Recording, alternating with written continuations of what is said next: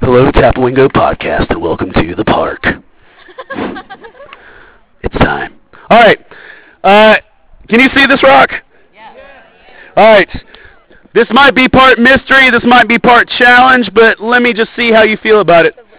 Earlier today, how many of you guys went on the tube and rode around in a little couch? Awesome. Fantastic. I loved it. Okay. When we were on there, I had one of these rocks in my pocket. I'm sorry. It was sneaky. Um, I had a rock that looked pretty much just like this one in my pocket. About halfway through the ride, we're in the middle of the lake. Let me just ask you the probability.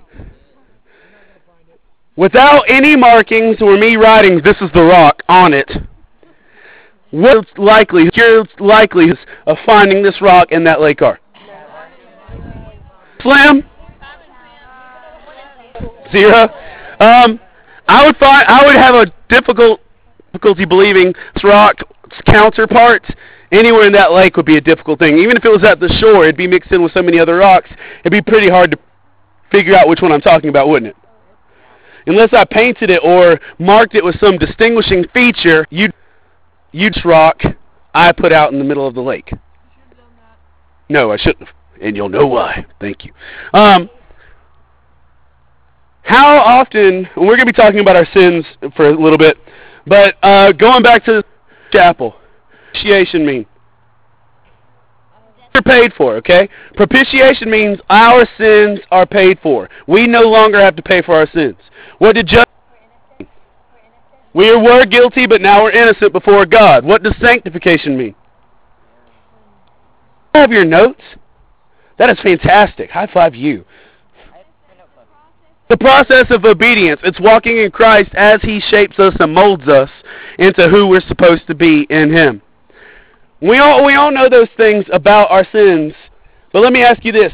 Even though we know Jesus has forgiven, know Jesus has that we're justified, we're made innocent in his sight. Even though Jesus tells us that if we allow him to, he'll make us who we're supposed to be in him, how often do we hold on to our own sins?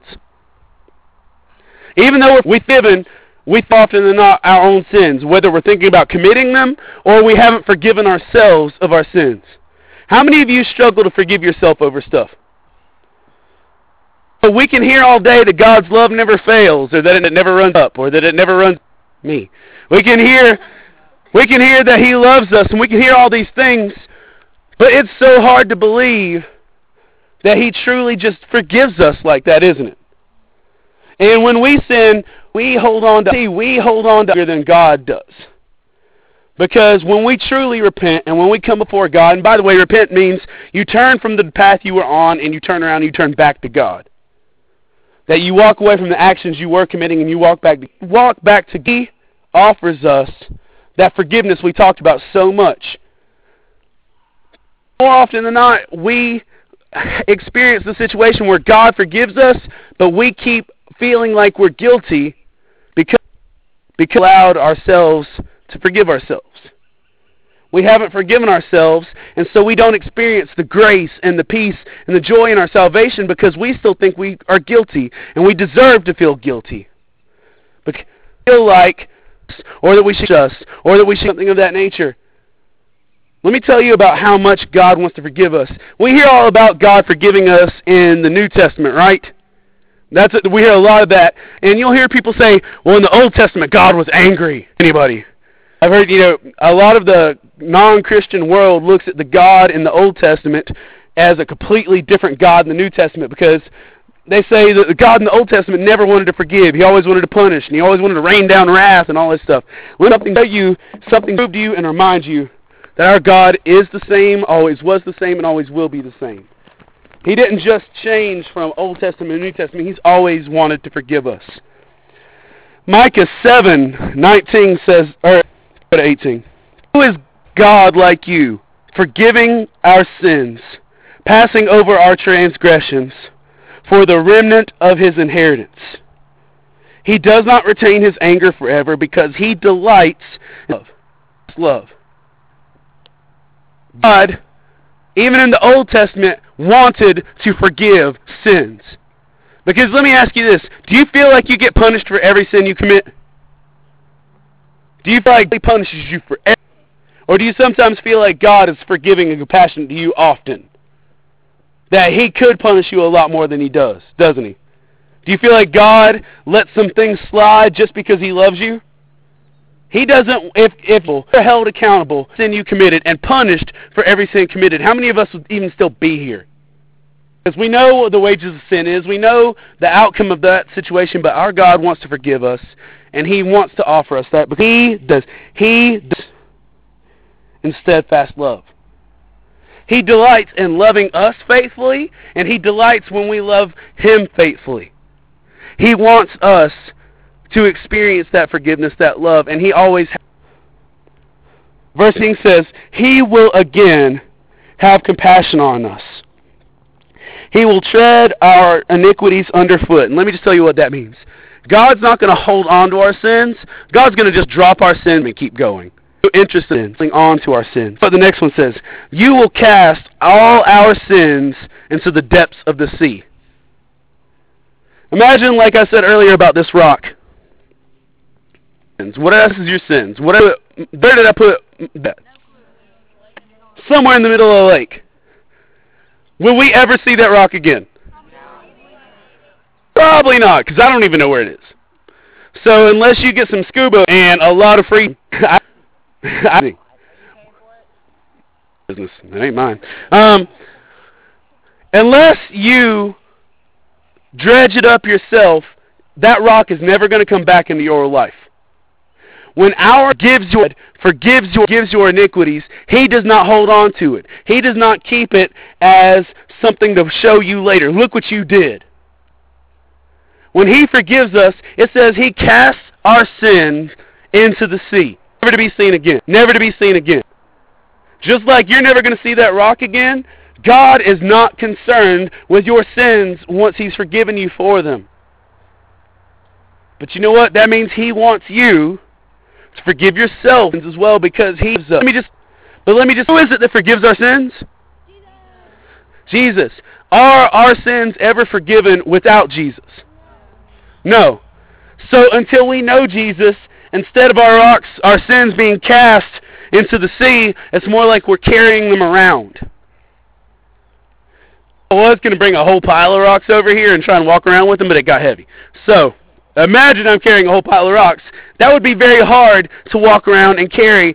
And you know what? That's why our lives get so burdensome sometimes. That's why our lives get so hard. Because we, if those of us who don't know Jesus, or at the points in our lives when we didn't know Jesus, we carried our own sins with our own strength, and it weighed us down, and it burdened us, and it just sucked the joy right out of our lives. God, God, to follow His to follow his he forgives our sins. He throws them in the middle of the sea and we never he never sees them again. Believe what the Bible teaches us about Jesus Christ is true, and that when he forgives you of your sins, it's the P word we talked about. I know it's hard to say. Propitiation.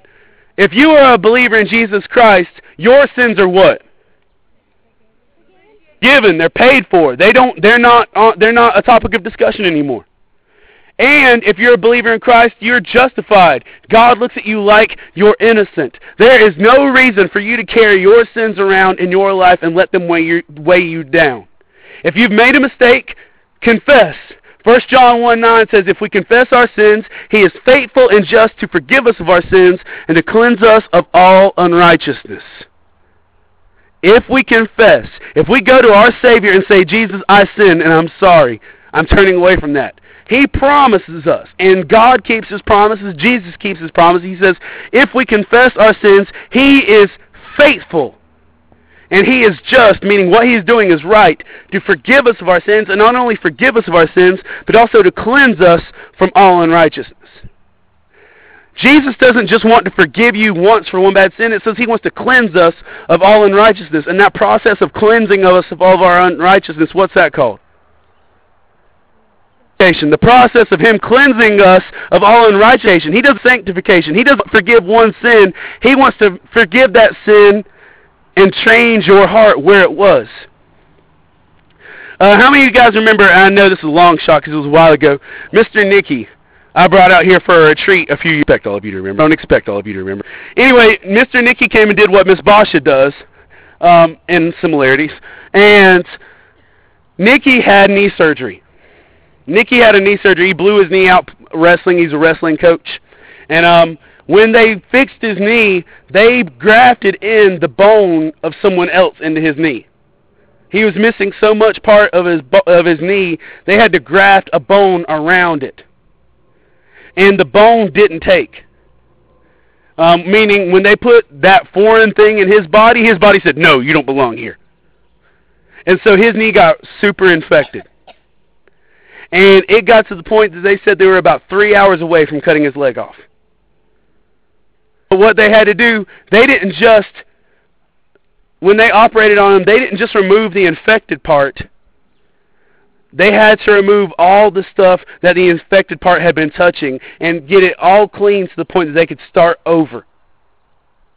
When God forgives us of our sins, He doesn't want to just forgive that one mistake. He wants to change our hearts to the point that we won't make that same mistake again. But even if we do make that same mistake again, what does he tell us? When he he wants to forgive us, he delights in our steadfast love, and when he forgives us, our sin is gone. If I was super awesome, I would try really hard to throw this into the lake, but that's not going to happen.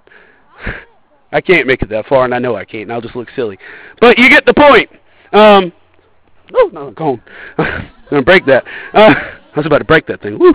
Anyway, God forgives us in that capacity. Now here's the here's part 2 of what I'm going to tell you.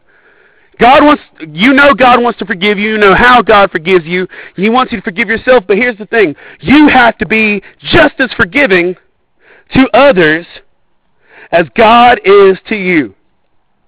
Our theme this week is living proof. You want to know one of the re- best ways we can honestly show the world around us that there has been a change in our hearts is that we show forgiveness when other people don't. When we show forgiveness when people don't deserve it. Because that is only something we find in the love of Christ. Colossians 3, verse 13 reads, Bear with one another, mean put up with one another. And let me just go ahead and point this out. You don't bear with or put up with people you like. Because if you like them, you don't have to put up with them. If you like them, you don't have to bear with them. You bear with people that annoy you. You bear with people that are rude to you. You bear with people that bother you. You bear with people who are just hurtful. But that's what we're told to do. We bear with one another. It says, bear with one another, and if you have a complaint or problem against another, look at what we're told to do against anybody else. Forgive each other as the Lord has forgiven you. So you must also forgive. Let me ask you this. When somebody hurts you, when someone is rude to you, when someone hurts your feelings, how many of you are as forgiving as Jesus is to you? How often have you say you've forgiven someone, but you bring up their what they did again? I forgive you, then you get mad two weeks later, but you did this. I'm not letting you borrow this because the last time I let you borrow it, blah, blah, blah. You did this. I saw what you wrote on Twitter. I mean, we say these things like we tell people we forgive them, but we bring it back up. what that's like? That's like saying I forgive you, throwing that rock out in the middle of the lake, getting mad at somebody, hold on, I got to get a rock. Going all the way back up in the lake, dredging that rock back up, and saying, here, look what you did. If you believe Jesus offers you forgiveness as he teaches us, you can show living proof in that regard is to be as forgiving as he is towards us. Let me tell you something, guys. That kind of forgiveness can't be faked. That kind of forgiveness you can't do just by acting like a good Christian. That kind of forgiveness comes when we let Jesus sanctify us, when we let Jesus change our hearts. That is how that is fruit that shows that Jesus has done something different and something beautiful in our lives when we can forgive the way he forgives us. Because the word Christian means to be what? Christ-like, like Christ, little Christ. The word Christian means to be Christ-like. How can we call ourselves like Christ if we don't forgive like Christ? If we're not compassionate like Christ? These gentlemen, let me just encourage you. If you struggle with guilt, if you struggle with anxiety over the things that you've done or the things that have been done to you, and you struggle with forgiveness, maybe you feel fine that you've forgiven God, or I mean, maybe you find that God has forgiven you, but you feel like you can't forgive other people. You so wrong that you feel like you're never going to be able to forgive that person. That you're going to have bitterness and hurtful feelings towards that person for the rest of your life. You can't worship Jesus and have peace in your heart and that abundant life as long as you're holding on to a grudge against someone else. If you want to forgive others the way that Jesus forgives you, you have to look at how Jesus forgives you and imitate that. As Colossians 3:13 says, "You must also forgive as the Lord has forgiven you. As the Lord has forgiven you, you must also forgive." That's not a suggestion. That's not, "Hey, if you've got time and you're not too busy next Friday, forgive this person."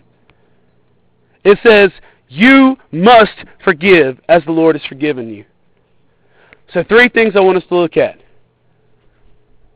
Our lives, have we accepted Jesus' forgiveness?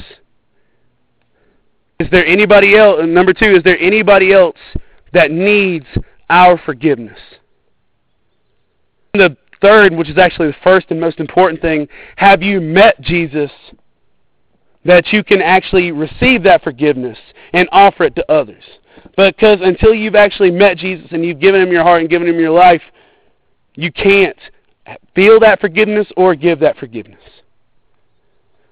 How different our world would be we were actually forgiving. If we were actually forgiving towards others. Of you, let's be honest, how many of you have people in your own house that you need to forgive? How many of people that you call your best friends or something that they don't even know that you're mad at them and you need to forgive them? happens, guys. We can't experience the forgiveness of Christ unless we're able to forgive others. I just challenge you and encourage you.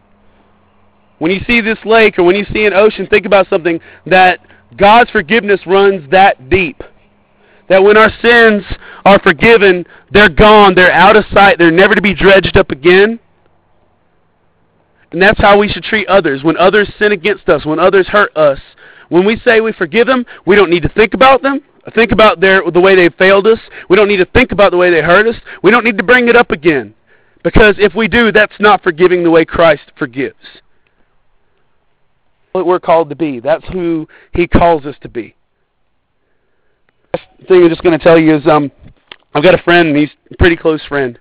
Um, when my mom died a few years back, like I guess four years ago now, this friend w- used my mom's funeral as an excuse to skip class. He didn't go to my mom's funeral. Didn't show up at all, but he told his professor that he was at my mom's funeral because she was very special to him. And that's why he wasn't in class that day. I got a phone call from his professor saying, "Did this person know your mother and was he at your mother's funeral?" I don't know if I've ever been more angry with a friend than at that point in time. And he thought at that point in time our friendship was over. We were never going to speak to each other again. And, you know, I had to look him straight in the eyes. I was like, I'm so angry right now with you. I don't know how I can control myself right now. But he said, I'm going to forgive you. I don't want to have to talk about this again. You know how bad you hurt me, and I forgive you for it. The next time you see me, I don't want you to have to pretend that I'm mad at you. I don't want you to have to worry or act scared to talk to me. Because I'm going to forgive you, and this is over. When we forgive people, it means something special. That's one of the best ways we can show Jesus to them. Let me just tell you something. Do you think that guy has ever lied to me again? To my knowledge, no. I think he'd be very afraid to lie to me again. I think he would be very afraid of losing our friendship or because he knows what God did in that situation. Make sure that the people in your life can tell you're a Christian by the way you forgive them. And if you're not a Christian, that's the most important step. That's the first thing you need to do is make sure you know Christ so you know what forgiveness is and you can show it to the rest of the world. Let's pray together. God, thank you so much for loving us. Thank you for being the great God that you are. God, as you show us that you forgive us, that you take our sins, and that you crush them under your feet as you walk over them and leave, as you cast our sins into the middle of the sea, never to think about them, never to dwell on them, never to hold them against us again. The word teaches us in John 8 there is no condemnation. There is no condemnation for those who are in Jesus Christ. Help us to also show Jesus Christ by showing no condemnation to the people in our lives. Help us to know that if we're going to be living proof, it has to even be in the hard parts of our lives. Love you, and through our love, be able to show this to the world. In Christ's name, amen. Hector, words. Our sins are gone. You know, you know, you know Christ, they're not gone with them. You will never sin. It's awesome. You don't get up yet.